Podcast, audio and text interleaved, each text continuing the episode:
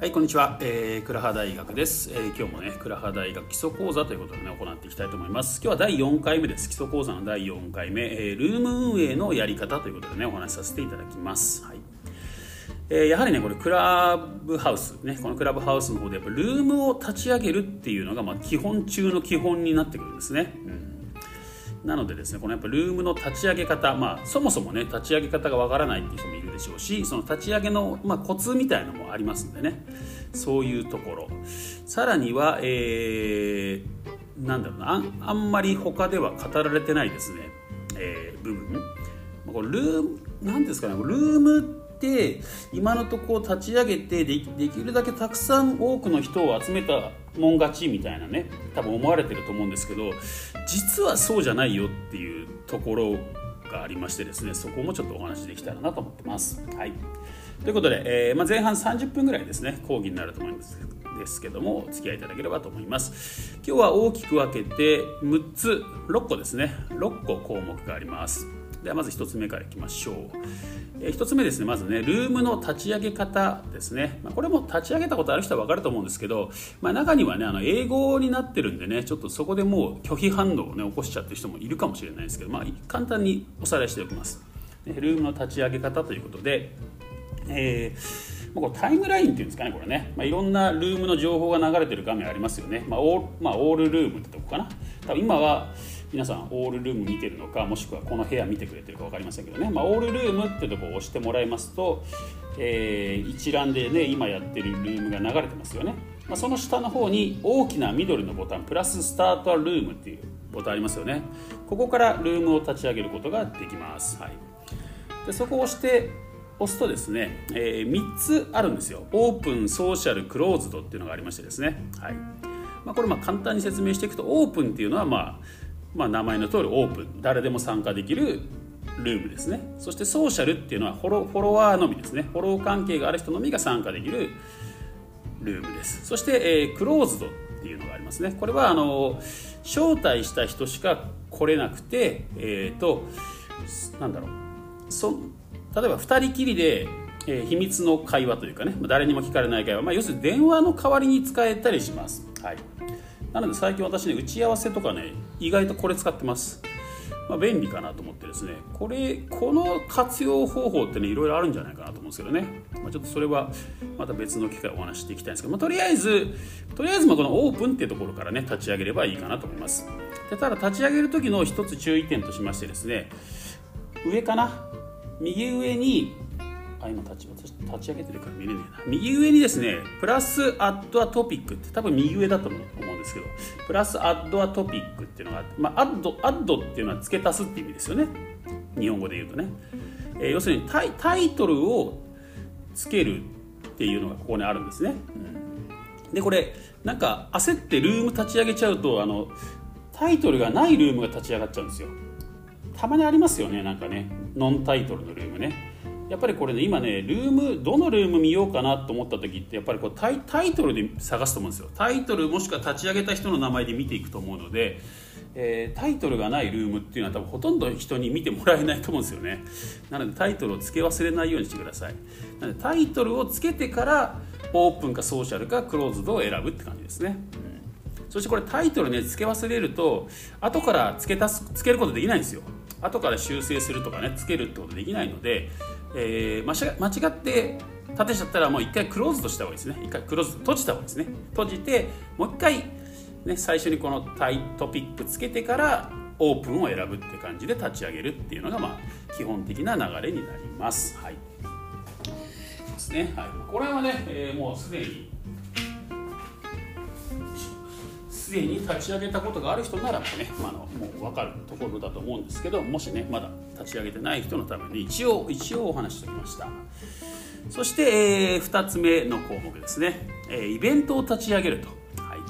これルームを立ち上げる時なんですけども、あの、まあ、もちろんねいきなりこうリアルタイムでルームを 今, 今のお話ししたようにリアルタイムで立ち上げてもいいんですけど、まあ、もしできるならこのイベントという、ね、形で、えー、ルームを立ち上げるというかね、まあ、先にイベントを立ち上げ作るっていうねイベント作成する方がいいと思います。はい、まあ、要するに事前告知ができるんですね。これはですね、そのさっきのオールルームに 戻, 戻ってもらうと、上にですねカレンダーマークありますよね。このまあなんだろう、招待手紙のマークの隣ですね、手紙とベルの間にねカレンダーマークがありまして、ここを押すと、えー、これこのイベントイベントっていうのかな、うんまあ、もうすでに予定されているルームっていうのがねこう時系列で並んでおりますね。今後予定されているっていう、ここに乗ります。イベントを立ち上げるとですね、はい、で立ち上げ方は、えー、簡単で、そこの右上にね、えー、プラまるでプラスがね囲まれてるとこありますよね。プラスがまるで囲まれてる、そしてカレンダーの絵が描いてあるところですね。ここを押して、えー、ニューイベントって出ると思うんですけどね、まあ、ニューイベントを立ち上げるということになりますね、はいなんか間違って今私立ち上げちゃいそうだなこれで、えー、っとここでですね、まあ、イベントネームっていうところがあのルームのタイトルになります。でその次のね、アッドア高コストはゲストって書いてありますね。ここが、えー、っとあのな 共, 共演者というかね、まあ、一緒に立ち上げてくれる人、ね、共同運営者といいますかね、まあ、運営側の人間を付け足すことができます。はい、でここに、えー、名前を入れるメリットとしてはですね、まあ、まあなんていうかな、賑やかしにはなりますよね。こう一覧で並んだ時にあの人の顔がいっぱい出てると、なんかもうそれだけでここのルーム賑やかなのかなっていうかね、盛り上がってるかのように見えますねっていうのと、あとはそのここに名前登録された人はですね、あのイベントっていうかルームが立ち上がった時にルームに入ると自動的にスピーカーになるんですよ。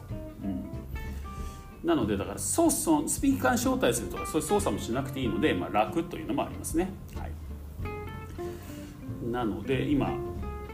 さっきひょこってね、まあ、三明さんっていう方が多分参加されたんですけど、三明さんはここに加えてあったんですよね。このアッドはこう、こうホストはゲストってところに加えてあったので、えー、参加されると自動的にぴょこってねスピーカーに現れるっていうね、まあ、そういう感じになってます。はい、そしてその下のデートとタイムってところはまあね、日付と時間ですね、ここで入れることができます。そして、えー、下のディスクリプションというところが、まあ、要するに詳細ですね、詳細説明欄になってまして、えー、ここがにひゃくもじまで入ります。にひゃくもじまで入りますね。でここ結構大事なんですよね。ここもやっぱりね、まあ、タイトル、ただ詳細やっぱり読むと思うんでね、興味ある人はねタイトルで興味持って見てくれて、詳細どんなこと話すのかなみたいな感じで見ると思いますので、ここも結構大事かなと思いますね、このにひゃくもじの使い方。そしてですね、これちょっと裏技を見つけました。これなんかね、通常ここにダイレクトでですね入力していくとあの改行できないんですよ。改行できない。ただですね、この一覧をですね、このオールルームのところでね、このイベントの予定表の一覧を見ていくと、あの中にはですね開業してる説明文とかあるんですよね。実はこの今回のこの ル, このルームかな、うん、倉葉大学の方も開業入れてました。なんか気づいた人いるかなと思うんですけどね、うん、やっぱりね開業入ってる方がね見やすいと思うんですよ。こう一覧並んだ時にあちょうど私出てきました。今くじごじゅうごふんでね登録してるんですけど、そこまでこう下に降りていってもらうとね、倉葉大学のところはね開業が入ってるんで、開業というか空業も入れられるんですよ。こういう感じでねいち行間空けるとかできるので、えー、多分見やすいと思うんですよね。見やすいし目立、目立ちやすいのかなと思いますね。でこれがね裏技としてできるんですよ。でどうやってやるかというと、もう簡単です。これ他のアプリで、えー、文字を打ってでそれをコピペするってことですね。その開業空業含んでコピペして貼り付けると、まあ、私の場合は iPhone の, あのメモアプリ使ってます。 iPhone のメモアプリに最初文章を打ち込んで、それで開業とかね空業を入れてコピ、まあ、全てを選択でコピペしてペタッと貼り付けると、まあ、こういう感じでね、えー、開業を入れられるので、まあ、便利かなと。ただねこれねあんまりあんまりこう空行を入れすぎると長くなっちゃうんですよ。長くなるとですね、なんかね表示がおかしくなりますね、ちょっとね、うん、この個別で個別で開いた時の表示がおかしくなっちゃうので、あんまり長くしすぎない方がいいかなっていう感じかな。まあ適度に、うん、適度に開業空行を入れるっていうのは、まあ、目立つポイントかなと思いますね。これ裏技、多分これを知れただけでも結構今日聞いてた価値あるんじゃないかと思いますけどね、これね。結構まだみんな知らないのでベータ打ちしてるんで、これ見づらいですもんね。ただね、何にもなしでベータで書いてあるとね、うん、そうなんですよ。人の名前なのか何なのかよく分かんないぐらい続いちゃってね、見づらいのでね、この改行の小技を使うとですね、すごくすっきりして見やすくなる、一覧でもね見やすくなるんじゃないかなと思います。はいで、えー、それでいいのか、はいですね。まあ、そこがまあイベントを立ち上げる、まあ、でイベントを立ち上げた後にあのー、ルーム立ち上げるんですけど、その時間になったらですね、えー、そのイベント、まあ、大体多分そのこの上にみっつ出てるところに自分の立ち上げたイベントが出てくると思うんでね、時間になるとね、だそこを押して、そこからあのルー、なんだろう、ルームを作るみたいなボタンがまたあるんですよ。そこから作るとあの簡単なんでね、もう文字とかも入れなくて済むようになりますんで、そのイベントを利用してルームをたそのまま立ち上げることができるのですごく便利です、はい。なのでね、まあ、イベントを立ち上げましょうということですね。まあ、まあゲリラ的にたまにはやるのもいいんですけどね、思いついてね、まあ、できればねイベント立ち上げた方がいいかなと思いますね、うん、で次さんこめですね。さんこめの項目、ルームは、えー、タイトル勝負と、ね、ルームタイトル勝負、やっぱ先ほども言いましたけど、やっぱこうやって一覧でねずらずらずらっていろんなルームが並んだ中でですね、どこ見ようかなって興味持ってもらえるのはやっぱりタイトルなのかなってとこなんですよね、うん、だからいかに、ね、興味を持ってもらえるタイトルをつけるかっていうところが大事になってきます、はい。まあ、だからキャッチコピーみたいなもんですね、だからねこれってね、うん、やっぱ人が集まってるルームってキャッチコピーがうまいうまい多いですよね、キャッチコピーがね、うん、それでできればですね、このねキャッチーな言葉を、まあ、できるだけこう文章の頭に持ってくるっていうのが大事ですね。なんかもうその言葉だけでも人が引きつけられるってことがあるので、例えばねこの倉葉大学なんかはもう毎回この倉葉大学って言葉を一番頭に持ってきてるんですね、うん、そうするとなんかこの倉葉大学って言葉だけでなんかピンときてくれる人もいるんですよ、中にはね。やっぱこれがまあ一つのキャッチコピーみたいになっててですね、まあ、それで気になってきましたっていう人がいたりとかですね、まあ、今実はこの裏でね倉葉女子部っていうのがね、倉葉女子部お茶会っていうのが行われてるんですけど、今ひゃくにん以上ね頭集まってくれてるんですけど、あれもあ頭に倉葉女子部って入れてるかな、倉葉女子部っていう言葉だけでなんか引きつけられて人が来てるんですよね、何やってるかわからないけど、うん、そうなんです。あれもちょっと私がネーミング考えたんですけどね、うん、だからもう ネ, ーネーミングだけで勝負できるんですよ、うん、だ結構ねそういうキャッチコピー、ネーミング力っていうのが大事だなってとこですね、うん。あとまず具体的なところで言うと、あの数字とかですね実績を入れるっていうのがまあ分かりやすいですね、まあ、入れられる数字とか実績があるのならばそこを具体的に入れるっていうのはあの、まあ、それも刺さります、まあ、これキャッチコピーでよく言われることですけどね、数字を入れましょうって、そうなんです、数字を入れるっていうところですね、はい。まあ、よくね、まあ、最近あんま見ないけどね、なんかみっかでフォロワー ごケー になったとかね、なんかそういう数字が入ってあると分かりやすいじゃないですか、具体的でね、はい。まあ、それ以外でもなんかよく著、著者の人がね著者の人がルームとか立ち上げてますけどね、なんか 何, 何万何十万部のベストセラーとかね、なんかね分かりやすいですよね、その数字でね。あとよくあるのがなんだ、年商何億円の社長がどうこうとかね、うん、まあそれ出せる実績がある方は数字出していくといいんじゃないですかねっていうところ。あとですね、これ意外とポイントです。これ次ね、今今何が求められているのかを考えるっていうね、うん、結局ねこのクラブハウスって動い、動いてますよね、日々動いてて流れがあるんですよ。で今のこのタイムラインというかね、ルー、ルームの流れがあって、今ここにクラブハウス上にいる人たちが何を求めているのかっていうところを考えるっていうのも一つのヒントです、ね。昨日、昨日っていうかな、何だったっけな、まあ、いくつか事例あるんですけど、おとといか例えばねおととい、えー、ちょっと私の趣味で趣味で競馬やってるんですけど、あの ジェイアールエー ね、まあ、競馬の若手ジョッキーたちが集まる部屋みたいなのがあったんですね。でそこにあのジョッキーたちが集まってなんか話してるんですよ。だから結構人集まってたんですね、まあまあジョまあ、競馬ファンからしたらジョッキーってやっぱりすごい人ってなりますからね、うん、話聞きたいってことでいっぱい集まってたんですよ。そしたらですねまあまあそのジョッキーの会話にね一般ファン入っていけないじゃないですか。そしたらなんかやっぱりそういうね人ってですねこれもこれも結構大事なポイントなんですけど、人って人の話を聞いてると喋りたくなるんですね。自分も自分も喋りたくなるんですよ。でその欲求を多分うまく回してる仕組みがこのクラブハウスって仕組みなんですね。だからこう回っていくんですけど、ただそのねやっぱジョッキーの部屋では喋れないじゃないですか。そしたら誰かがねなんかね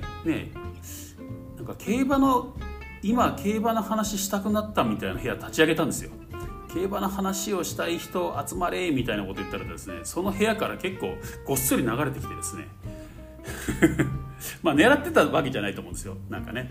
リスナーを奪おうとか狙ってたわけじゃないと思うんだけど、なんかごっそり流れてきたんですよね。だからまあそうやって、まあ、それもだから今ってやつですね。だからね、うん、だそういう、ね、のもありだと思います。だから大きな部屋、ね、さんぜんにんとかごせんにんとかあのごせんにんまでしかこのルームって入れないからあの溢れちゃう人いますよね。だから溢れた人を狙ってやるっていうのもあるし、あとなんか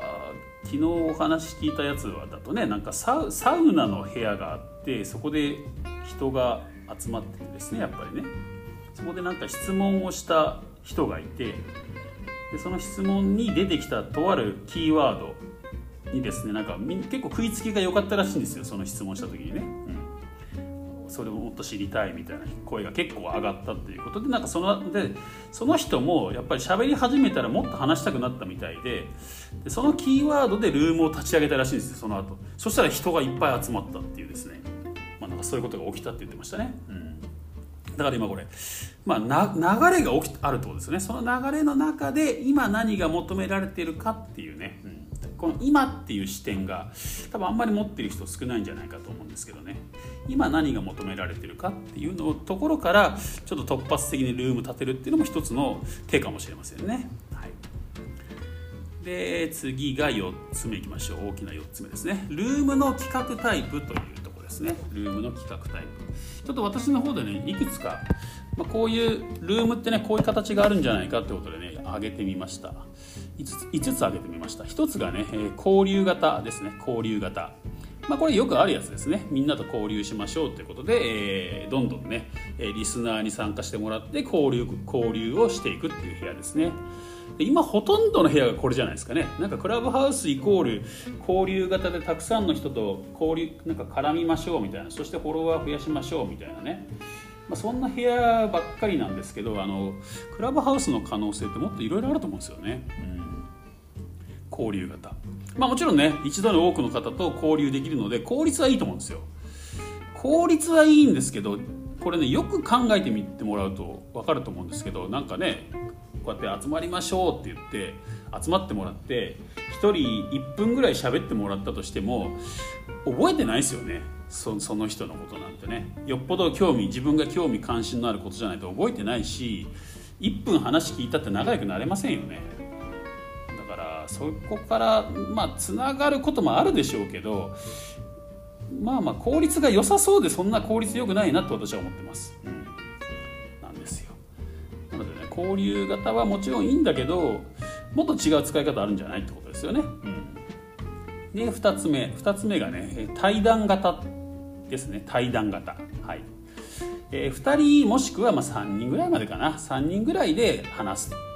基本、えー、そのね、まあ、まあ、なんだろう、スピーカーは限定して、えー、ふたりさんにんで話すって感じですかね。うん、対談形式っていうのかな。はい。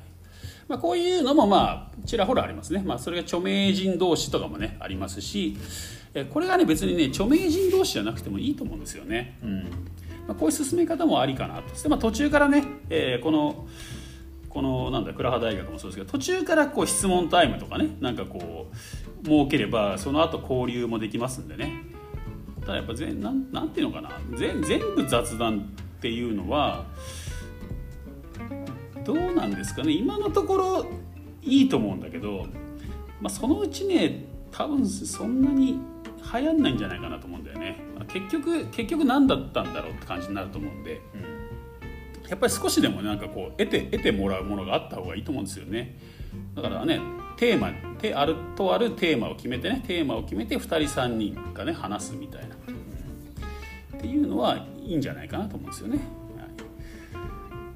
でさんばんめさんばんめとしてラジオ型っていうのを挙げてみました。ラジオ型、うん、これもっと少人数でできますね。もうもうひとりでもいいです。要するにラジオ感覚でひとりで喋ってるってことですね、うん、これはまあ集客は難しいと思います。集客は難しいと思うんだけどえっとなんだろうな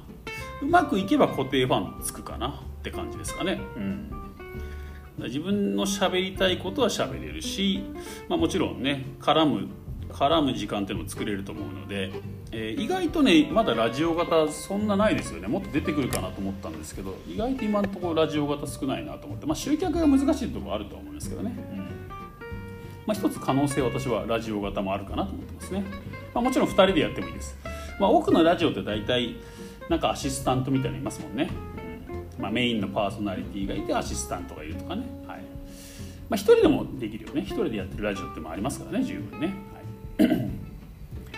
そしてよっつめ、えー、セミナー型ですね。セミナー型、まあ、教室型っていうんですかね、まあ、この倉葉大学はそれに当たります。でこれがね意外とねまだあんまやってる人少ないですよね。これねむちゃくちゃいいと思うんですよ。実はむちゃくちゃいいいいやり方だと思ってましたねこのセミナー型、まあ、これ言ってみたらこれも一人一人語りですね。一人でできます、うん、ただやっぱりこのなんだろうなちゃんとテーマ決めてそれについて話してますので、えー、本当にそのことに興味がある人がこうやって集まってくれますからね、うん、だからそこからのつながりっていうのはやっぱり濃いつながりができやすいですよね。それに興味なかったら多分こんな一人でずっと永遠と喋ってるの多分聞いてもらえないと思いますんで、うん、だからなんかコンテンツがある方はこのセミナー型っていうのはすごくおすすめですね。なんか意外とないのが不思議だなと思ってですねなんかセミナー講師とかねやられてる方なんか多分たくさんいると思うんですけどね意外とやってないんだよねみんなね。なんでだろうと思ってなんか多分交流しなきゃいけないと思い込んでるんでしょうね多分ね。そんなこと私はないと思うので、うん、もちろん交流も大事ではあるんですけどね、はい、なので、えー、このセミナーみたいに前半セミナー後半交流みたいにやってもいいですもんね、うんまあ、工夫次第ですね、はい、やっぱりこうやってね私の話を毎日こうやって聞いてくれてるとやっぱりそこで信頼感っていうのも生まれてくると思うんですよね、うん、なので私はこの形はすごく使える形だと思いますね、はい、セミナー型、はいそして、えー、次が無音型無音型ですね、まあ、ミュート、ミュート推奨みたいなやつですね、はい、これはあのちょっといろいろ言われてるんですけどあの規約あの無音部屋というかね無音部屋自体はあの規約違反じゃないんですよ実はね、うん、規約違反なのはあのフォロー、フォロー、トゥーフォローっていうのかなあの相互フォローを目的とした部屋を建てるのが規約違反であってそれが無音であろうが喋ってあろう喋っていようが規約違反なんですよ。フォロー目的の部屋っていうのはですね、うん、なのでこの無音部屋自体は悪くないんですね実はね、えー、実際あると思うんですよ作業部屋とかねやっぱ作業をねなんか仕事とかしてるんだけどなんか誰かとつながってたいなみたいなそういう欲求がある人っていうのは結構いてですねまあ、無音でつながってるで何かあったらちょっと声かけ声かけれるみたいなですね、うん、あのねえっ、ー、とミクシーが出してるモクリっていうアプリがあるんですよ。モクリっていうねなんかそういうまあ作業アプリみたいなのがありましてですねそのモクリの友達とつながりながら作業できるっていう、まあ、だからステイホームっていうかねテレワークのこの需要を見越して出したアプリだと思うんですけど面白い機能がついてるんですね。なんか頑張るタイムとかねなんかそういうこうタイマーがついてるんですよそのアプリ。今からにじゅうごふんかんは集中して仕事しましょうみたいなねなんかそういうのができたりするんですよ。でそれ終わったら休憩って言ってちょっと喋るみたいなじゃあここからまたさんじゅっぷん仕事しましょうじゃあまたあとさんじゅっぷんごねみたいな感じで仕事するみたいなね結構面白いですよねこれね。だこれって別にその目利がなくてもこのクラブハウスでできちゃうことだと思うんでだからモクリーは多分もうダメだなと思ってるんですけどね。なんかミクシー関係者の人がいたらごめんなさい完全にクラブハウスに食われちゃうなと思ってるんですけどね。なので、えーまあ、とりあえず今日ねそんな感じでごこ挙げてみました。交流型、対談型、ラジオ型、セミナー型、無音型ということでね、まあ、他にも多分もっとあると思います、考えればね、うん、とりあえずまあ今日は基本ということで この、これぐらいね覚えておいて、なんか自分でできないかなって考えてもらえるといいんじゃないですかね、うん、そして、えー、大きな項目のいつつめです。ろっこのうちのいつつめです。伸びるルームのポイントっていう話をします。えー、伸びるルームのポイント、えー、まずいってんめが、えー、これ先ほどもちょっと言いましたけど、今ですね、今興味があるテーマってことですね、うん、だからなんだろうな、すごくいいこと話してる人いると思うんだけど、それが本当に今今ここのクラブハウスで求められているのかっていうところが一番大事なんですよね。なんかよくなんだツイッターのフォロワーの集め方教えますみたいなルームとかねたまに見るんだけど、まあ、もちろんそれをコンテンツとして価値はある、あるのかもしれませんが、今は求められてないですよね。そんなことより今はクラブハウスのフォロワーを増やしたいわけじゃないですか。どちらかといえばどちらかといえばっていうかそれしかないですよね、多分ここに集まってる人はね、うん、そういう人に向けて今ツイッターのフォロワー増やす増やし方教えますよって言っても刺さんないんですよ、当たり前ですけどね。今何がここで求められているのかっていう視点というかね、そこが一番大事ですね。そして、まあ、ここは当たり前なんですけど、あのこのね伸びていくルームのなんだろうアルゴリズムっていうかね、仕組みっていうのを考えると多分このにてんだと思うんですよね、大きく分けるとね。一つは、えーと、そのルーム立ち上げた人もしくは喋ってる人ですね、スピーカーしてる人のフォロワー数が多いっていうのはやっぱり一つ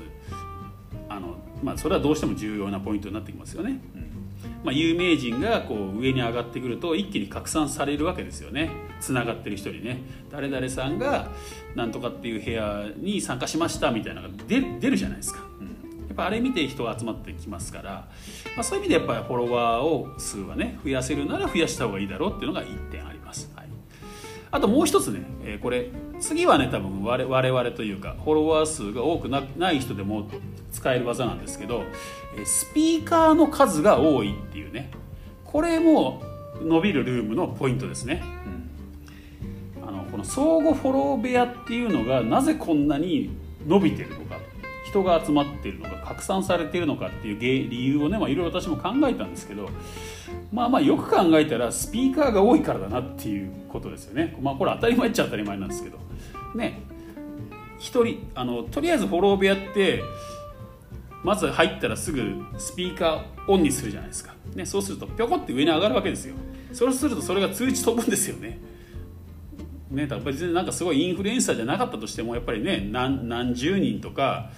まあ、何人でもいいんです、数人もしくは何十人もしくは何百人とつながっているわけですから、その人たちが上に上がるたびに通知が飛ぶわけですよ、それだけの人に、うん、ということは発見される確率っていうのも上がってきますよね。なのでですね、まあ、交流型の部屋というのはだからどんどんどんどん上にスピーカー上げていくっていうやり方は正解なんですね、だからね、うん、なので、えー、そこそこを気づいている人たちはどんどんどんどんみんなスピーカーにしていってますよね。あのしゃべら、まあ、順番来るまで黙っててねみたいな感じでもいいと思うんですけど、とりあえずスピーカーになってもらうってことは結構大事かなって、まあ、逆にねあのモデレーターは ど, どうでもいいですね。逆にモデレーターにはそんなにしない方がいいと思います。あれ操作できちゃうからね、いろいろ、うん、そうなんですよ。まあフォロー、ね、フォロー部屋だとねモデレーターになると上に固定できるからモデレーターの価値っていうのは高かったんですけど、別に通常ルームで、ね、ただ喋るだけの人をモデレーターにする必要は全くないので、なんかやたらとモデレーター増やしちゃう部屋がいまだになんか名残であるんですけど、モデレーターはそんな増やさない方がいいんじゃないかなと思いますね。スピーカーを増やしましょうって感じかな、うん、でこれもだから企画次第で、ね、多分いろいろ出てくると思うんですよね。とにかくスピーカーを増やすという、はい、そしてですね、そうだからこの、まあ、セミナー型の弱点としてはスピーカーが少ないので伸びづらいですよね。だからねそういう意味ではね、うん、なので、えー、そういう場合はねこの下のプラスボタンでこまめに招待していきましょうと、まあ、だから最初ね部屋立ち上げた時はやっぱりこのプラスボタンで招待していくしかないんですよ。大体私はねいっかいにさんじゅうにんぐらいポチポチポチ通してます。さんじゅうにんぐらいポチポチポチっと押して、また数分置いてまたポチポチポチってさんじゅうにんぐらい押してます、まあ、そうするとあの特にエラーが出ることもないので、うん、そんな感じでですね、えー、やっていくといいですかね。流れとしてはだから部屋立ち上げた、そしたらこのポチポチポチプラスボタンを押してポチポチポチしていく、そしてその集まってきた人にをもうなんかなんだろうな、なんか話したいことある人いたら手挙げてくださいねじゃなくて、もう呼んじゃうんですよ、こっちから先にね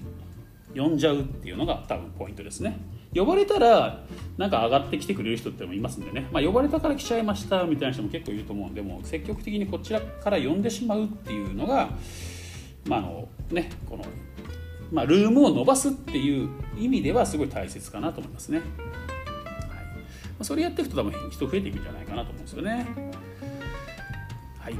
で最後ろっこめ、ね、これが今日一番伝えたいことかな実はね、まあ、そういう伸びるルームを立ち上げるのももちろんいいんだけど、誰でもできることでね、次、えー、少人数でも良いというのがね今日一番伝えたいメッセージです。少人数でも良いと、うん、これね少人数のメリットってあるんですよ実は。てか少人数の方がメリットあるんじゃないかなと私は今思ってます実はね。少人数のメリット一つ一つ目、えー、じっくり話せます。少人数なんでねじっくり話せます。やっぱり大きな多い人数の部屋でなんかねちょっといっぷんにふん話したってその人のこと分かんないですよね。分かんないし仲良くなれないと思うんですよ。だ少人数だとやっぱり会話する時間っていうのも長く自然と長くなると思いますので、えー、じっくり話せるね。そういうことで、えー、と次、ね、知り合いが増えますと。だから要するに見ず知らずの人から知り合い、ねまあ、友達まではいきなりいかないかもしれないけど知り合いというところまではいけると思うんですよね、うん、なので少人数の部屋で、えー、出会った人からこう知り合いになる、まあね、知り合いになるってことは、まあ、要するにフォロー、まあ、お互いフォローするでしょう多分その時ね。あフォローしますって、まあ、自分からフォローした方がいいです。そういう場合ね話してる中でフォローしますって言ったらあ私もフォロー返しますって普通ならなりますよね。普通の人ならそうなると思うんで、もしならなかったらその人とは多分つながる必要ないと思うんで、後でこっそりフォロー外せばいいですよね。ね会話までしてこっちからフォローしてるのにフォローも返してくれない人ってねたまにいるんですけどまあそういう人とは多分ご縁がなかったということでね、まあ、後々外せばいいかなと。ただまあ声かけられて普通この人と、ね、知り合いになってもいいかな友達になってもいいかなと思ったら多分その場でフォロー返してくれると思いますので、えーね、そうやって地味にフォロワーも増えていくということですね。だから自分で少人数の部屋を建ててもいいし、えー、友達が建てている、ね、知ってる人が建てている少人数の部屋に入っていくっていうのもいいですね、うん、まあまあもちろん見ず知らずの少人数の部屋に入っていって勇気を出して手を挙げるっていうのもありです、はいね、意外と 少, 少人数の部屋を出たり入ったりぐるぐるやってるだけで、えー、フォロワーを増え、ね、フォロワーが増えてるっていう人もいるみたいですねやっぱりね、うん、そうなんですよ。結構これね大事大事だと思いますね、はい、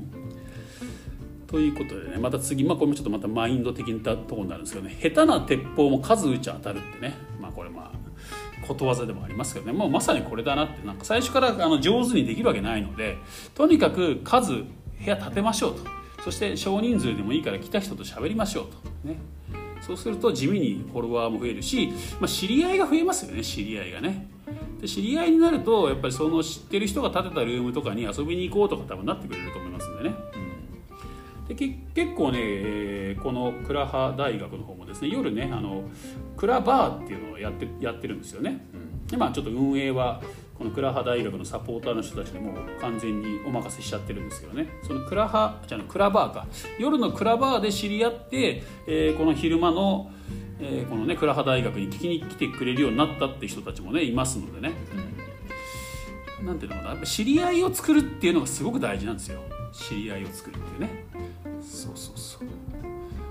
と, とにかく下手な鉄砲でもいいから数打っちゃ当たるでね、まあ本当に一人でも二人でもいいじゃないですか。話せる話せればいいと思うんですよ。フォロワーとか考えるとちょっとあれなんだけど、まあ、結果的にフォロワーも増えるんですけどね、でもやっぱりいろんな人と話をするっていうことがすごく大事で、それはなんかなんだろうなね、もちろんいろんな部屋に出しゃばってって話すっていうのもいいんだけど、なんか少人数の部屋でちょっと長めに話すっていうね、やっぱこうなんか交流型で人が多い部屋で話す場合はやっぱり聞いてくれてる人のことを第一に考えないといけないので、あんま長く喋れませんよね、うん、お互いのちょっと踏み込んだところまで話せなかったりするんで、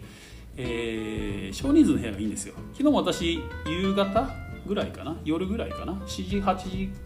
じなんだっけ、しちじぐらいか、ろくじしちじぐらいになんかフラッと部屋立ち上げたんですよ。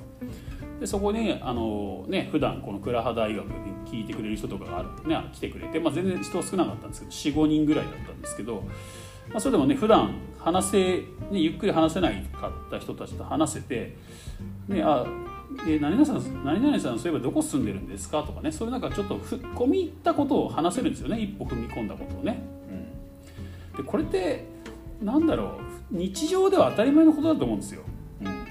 なんかどっかで同じ会合に参加してて、なんか自分の発言の時間だけ発言してじゃあまた来週みたいになってもなかなかその人との距離感というか仲良くなりづらいと思うんですよね。ただやっぱりね、それが例えばその後の懇親会とかね、なんか休憩時間とかでなんかそういう立ち話とかしてね、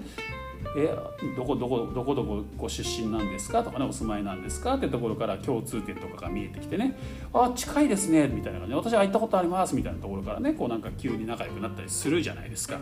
まあ、あれと同じなんで少人数部屋ねすごくいいですよ、うん、話してね仲良くなりましょうってことで、はい、非常におすすめです、はい。まあ、結果的にフォロワーも増えましたですね。そして、えーと、じゃあその少人数部屋、まあ、自分で立ち上げるのが一番早いですよね。まあまあ、なんか探すのもいいんだけど、探す時間も結構もったいないと思うんで、やっぱり自分で立ち上げちゃうっていうのがいいかなと思ってるんですよね。でその立ち上げるポイントとして、えー、とりあえず一人キープすると、うん、やっぱ一人で立ち上げてなんかずっと待ってるっていうのは多分寂しいっていうか、多分精神的に辛いと思うんですよね。メンタル的に辛いと思うので、とりあえず一人見つけて、えー、その人今日, 今日ちょっと倉羽で話しませんかって、まあ、人集まんないかもしれないけどもふたりで話せたらいいじゃないですかみたいな感じでね、えー、とりあえず話す相手をひとりキープしてルームを立ち上げると、ね、そしてふたりで会話してればいいんですよ普通に。そうすると、えーね、フラッと立ち寄ってきてくれる人がねいるので、で、ね、誰か来たらここはもうチャンスだってことで、その人をもうすぐ上に上げちゃうね、呼び出しちゃうってことですね、うん。で上上がってきてくれたら声かけてね、こんにちはってことでね、すいませんありがとうございます呼んじゃいましたみたいな感じのところから話を広げていくということでね、一人一人知り合いを増やしていこうということで、これねすごい大事だと思うんですよ。これ知り合いを増やしていくって、なんかね今多分みんなねフォロワーを何百人にしよう、何千人にしよう、何万人にしようと多分思ってると思うんですけど、これ知り合いを増やしていった方が絶対強いですからね。なんか例えばね、例えばこれいちにちさんにん新しい知り合いを作ろうとかね、そういう目標を立てればいいんですよ。 今, 今だったらこのクラブハウスで全く喋ったことない人と知り合いになるってこと、そんな難しくないじゃないですか、ね、そんな難しくないですよね。これができるってことはすごいことだと思うんですよ。よくよくよく考えてもらうとね、いちにちさんにん新たな知り合いを作るってなかなかできないですよね。多分これツイッターとかインスタグラムとか YouTube とか他のメディアでは今できないと思うんですよ。やっぱ俺話すことができるから、直接話すことができるので仲良くなれる、知り合いになれるってことだと思うので、このチャンスっていうのは生かした方がいいかなと私も思ってます。例えばいちにちさんにんでもいっかげつ経ったらひゃくにん近くできますよね。それがいちねんかんやったらせんにんできるわけですよ。す, すごくないですか。これいちねんかんでせんにん、そういう、まあ、薄い薄くてもいいけど知り合いができれば、やっぱルーム立ち上げたら自然と人集まってきますよね。やっぱ知り合いが集まってきてくれると思いますんでね、うん、ということでですね、まあ、さんにんでも、まあ、さんにんと言わずごにんとか、まあね、やれる人はじゅうにんとかでもいいですよね、うん、だそういう方向にここからはスイッチしていった方がいいかなと思いますね。ちょっとフォロワーの増やし方も難しくなってきましたからね今ね、やっぱり規制がだんだんクラブハウス側の厳しくなってきてますんで、うん、フォローバックできる人数に規制が入ったりとかね、人によってはしてるんですよね今ね。なのでちょっとここからはフォロワーの人数を増やすっていうのは、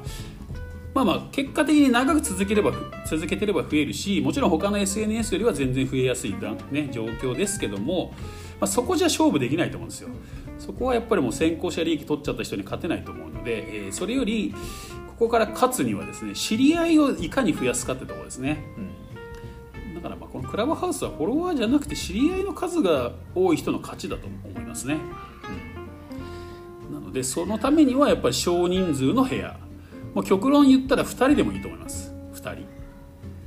まあ、実はふたり, ふたりが実は一番いいんじゃないかと私は思ってるんですけどね。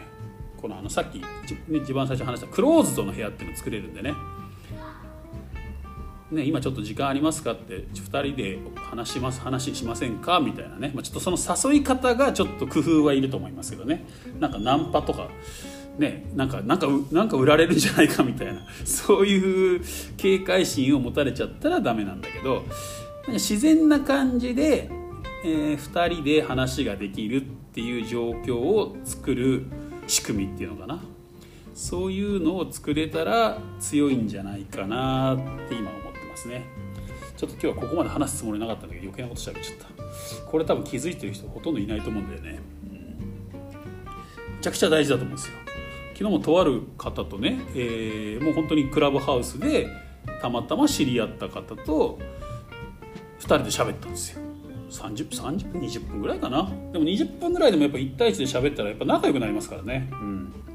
でなんか今度一緒にルーム立ち上げましょうってとこまで話持ってきましたからね。それでね行きましたから、うん、そういう感じでですね知り合いを、ね、フォロワー、まあフォロまあ、結果的にフォロワーの数も増えるんですけど、フォロワーというより、まあ、相互フォローっていうより知り合いですよね。本当にね知り合い、うん、知り合いの数を一人ずつ一人ずつでも増やしていくっていうこと、まあ、そのためには、まあ、少人数の部屋を立ち上げて、えー、そこで、